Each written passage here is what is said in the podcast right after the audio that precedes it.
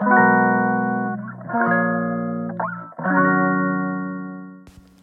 い皆さんこんにちは本日で31回目の放送となります本日は、えー、昨日ですね、えーと、島暮らしをしていていいこと悪いことっていうのをお話ししますって言ったんですけど昨日ちょっと悪いことだけで終わっちゃったんで今日は、えー、いいことを話していきたいと思います。はい、で、えっと、今日いいことから話していくって言ったんですけどちょっと昨日のに追加してちょっと一つだけ悪いことを追加して言いたいことがあってあのこれはすごくあの感じるというか嫌だなって思うところなので是非お伝えしたいんですけど、えっと、沖縄なのであの方言がすごいんですよ。でなのであの飲み会とか行くとまああの大体方言で喋られて何言ってるかわからないですね でなので余計その飲み会に行きたくなくなるんですけど行かないとコミュニティの一員として認められない認めてもらえないっていうのがあるので、まあ、何言ってるか分かんないしあんま楽しくないっていうかこの会話が分からなくて楽しめないっていうのはあるけど行かなくちゃいけないみたいなのはちょっと苦痛です。うん、はいで、えーと、今日は、えーと、これからですね、えー、いいことを、えー、話していきたいと思います。で、えー、いいことはですね小さいコミュニティなので、えー、新規ビジネスとかもし始める人がいたらそういうのを応援してもらえる確率が高いということですね。えっ、とこれちょっとあの注釈があって、えっ、といきなりあの島とかこう田舎に移住してきてあのビジネスをやるっていうよりはやっぱり住んでしばらくはですねあのちょっとなんか地域に馴染むまあ、他の仕事をしたりとかしてちょっと地域に馴染んでからやるのがおすすめです。でこれは昨日もちょっと言ったんですけどやっぱり地域の一員として認められるとすごくこの何て言うんですかねあの内向きのなんかおもてなしを受けるというかあのやっぱり、まあ、外の人中の人みたいなその境目がすごく大きいのであの、まあ、一員として認めてもらえるとあのすごくいろんな人があの応援してくれてあの自分はあの T シャツをすって売るっていうあのビジネスしてるんですけどあのすごくいろんな人がね T シャツ買ってくれたりとかしてあの応援してもらいます。なので、まあ、小さいコミュニティだからこそそういうふうに頑張ってる人を応援してくれるっていう傾向はあるかもしれないですね。はい、で次ですね、えーと、好きにやれるっていうところがあります。まあ、私もまさに今好きにやっていてこのビジネスもそうなんですけど家もあのものすごく好き放題にいじっててリフォームというか、まあ、自分がちょっと住みやすいように、まあ、改造したりとか手を加えたりとかっていうのも結構好き放題やれてるっていうのはありますね。まあ、これは別に島というよりは田舎はあのね田舎の古いお家をあの明け渡された人は結構そういう人いるんじゃないかなと思うんですけど、えー、っとまあ田舎のお家ってあんまり資産価値として見られてないというか。でなので結構そのまあ住んでもらえるだけでありがたいみたいなところもあるんですよね。昨日ちょっと言ったんですけどあの家貸してもらえる家がちょっと少ないですよって仏壇とかがあの置いてあるお家が多いのであの古いお家であの貸してもらえないお家多いですよって話したんですけどちょっと矛盾するように聞こえるかもしれないんですけどあのでもやっぱ管理してもらえるのはありがたいとは思ってるんですよね。やっぱその島に住めない分あのこの移住してきて島のこの家をあの住んで管理してくれるのはありがたいと思ってる人は多いのであのもしあの住んでもらえるっていう住めるということになったのであればあの結構その好きにもうお家いじっていいよというかふうに言われることは結構あるんじゃないかなと思います。で私の場合はあの親戚のお家だからっていうのもあるんですけど、えっと、なんで私に、えっと、その親戚が貸したかったかというとあのもともとここはその私のおばあちゃんのお姉さんが住んでてそうおばあのお家だったんですけどそのおばあが出て行ってしまったことでそのあの、まあ、娘たちというか孫たちとかが島に帰ってくる時にあの泊まる場所がなくなっちゃうじゃないですかあのお家全然知らない人に貸したら。で、まあ、もし私だったら親戚同士だし、まあ、泊まるのも、まあ、大丈夫かなっていうことでそのやっぱたまに帰ってきたりした時にあの場所が欲しいっていうのもあるので親戚とか知ってる人だったらいいよみたいなのが結構多いです。で私はまあ親戚なので、えー、と貸してもらえたっていうのが大きいですね。はい、でなのでまあみんながねあのみんな沖縄に親戚いるわけじゃないと思うんでそういうのが条件が当てはまる人はあんまりいないかもしれないですけど自分の場合はラッキーだったなと思ってます。はい、で次ですね競争が少ないというのがあります。まあ、人数少ないんで、まあ、さっきも言ったんですけどビジネスやる人もあまりいないから、まあ、そういうのをやってる人は結構あの有利じゃないかなと思います。自分お土産として T シャツを作って売ってるんですけどまあ競争はほぼないですね だから自分の商品だけがこうあの置かれてるような感じ？T シャツ、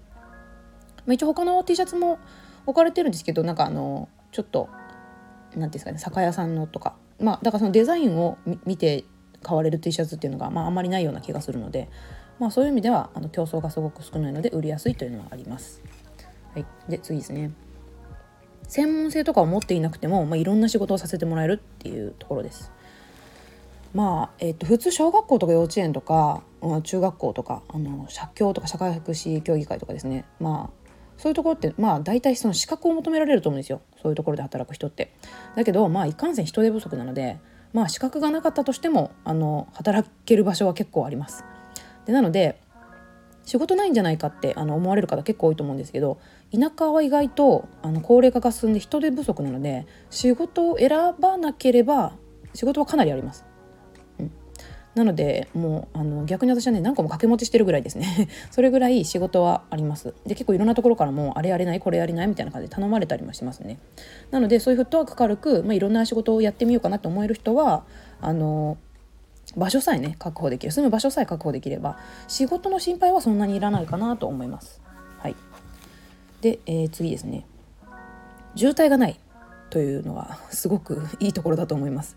えーと、沖縄本島はあの車が必須ですよね。電車ないんで車が必須なんですけどやっぱり那覇方面で働く人はもう毎朝すごいもう1時間2時間前に出るのはもう当たり前でもう渋滞に会うのを覚悟して出勤するみたいな感じなのでもうああいうのをね毎日やらなきゃいけないって思うと辛いですよね。で私も東京で長らくあの働いていたことがあったので長くはないですね。長くはないんですけどあの働いてたことがあったのであの時はもう通勤電車ね。毎日乗るのすごい苦痛でしたね。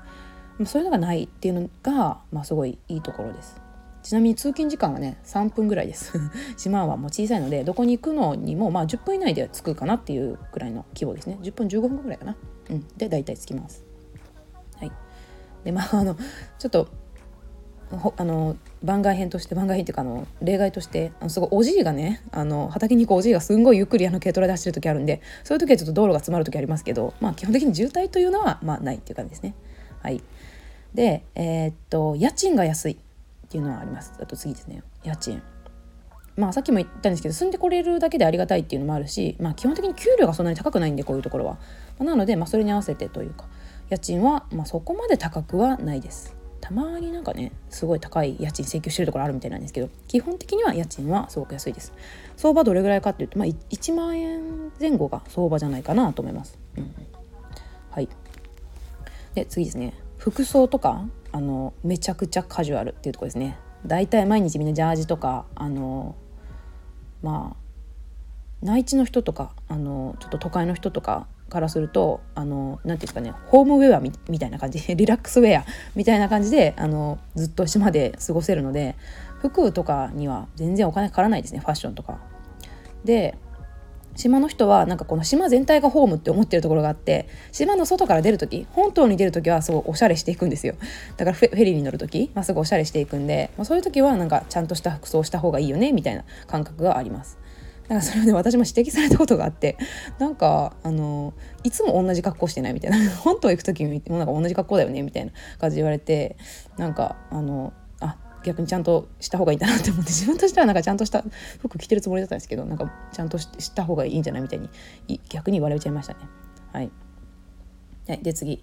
えー、っとまあ、さっきのところとちょっと関連するんですけど、まあ、トータルしてお金がかからないっていうのがあります。まあ、家賃安いし服装とかもお金かかんないんで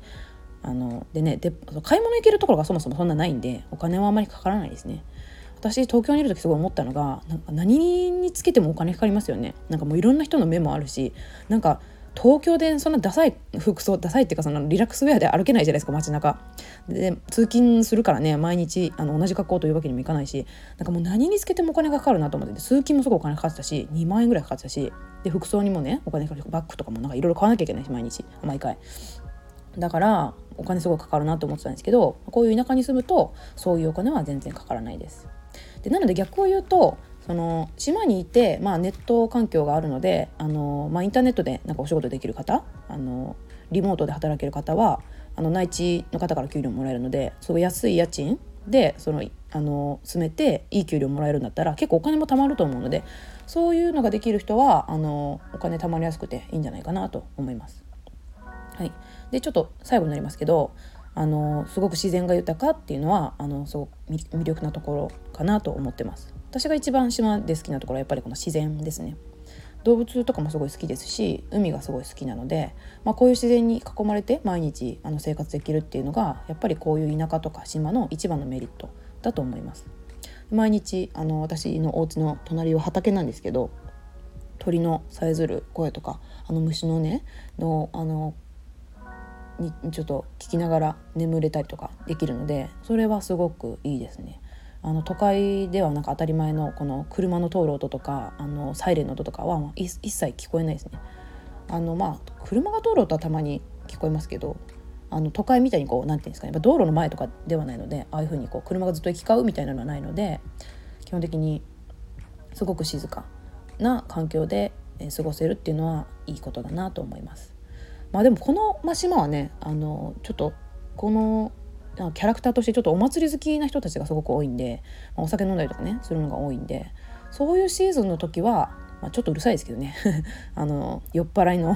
ちょっと喋り声がうるさいなっていう時ありますけど、まあ、基本的に普段は静かで自然がとっても、えー、綺麗なところです。はい、という感じでえー、島暮らしのいいこと悪いことを、えー、まあ、自分が経験して思ったことを、えー、シェアしました、え皆さんの参考になるといいなと思います。はいそれでは。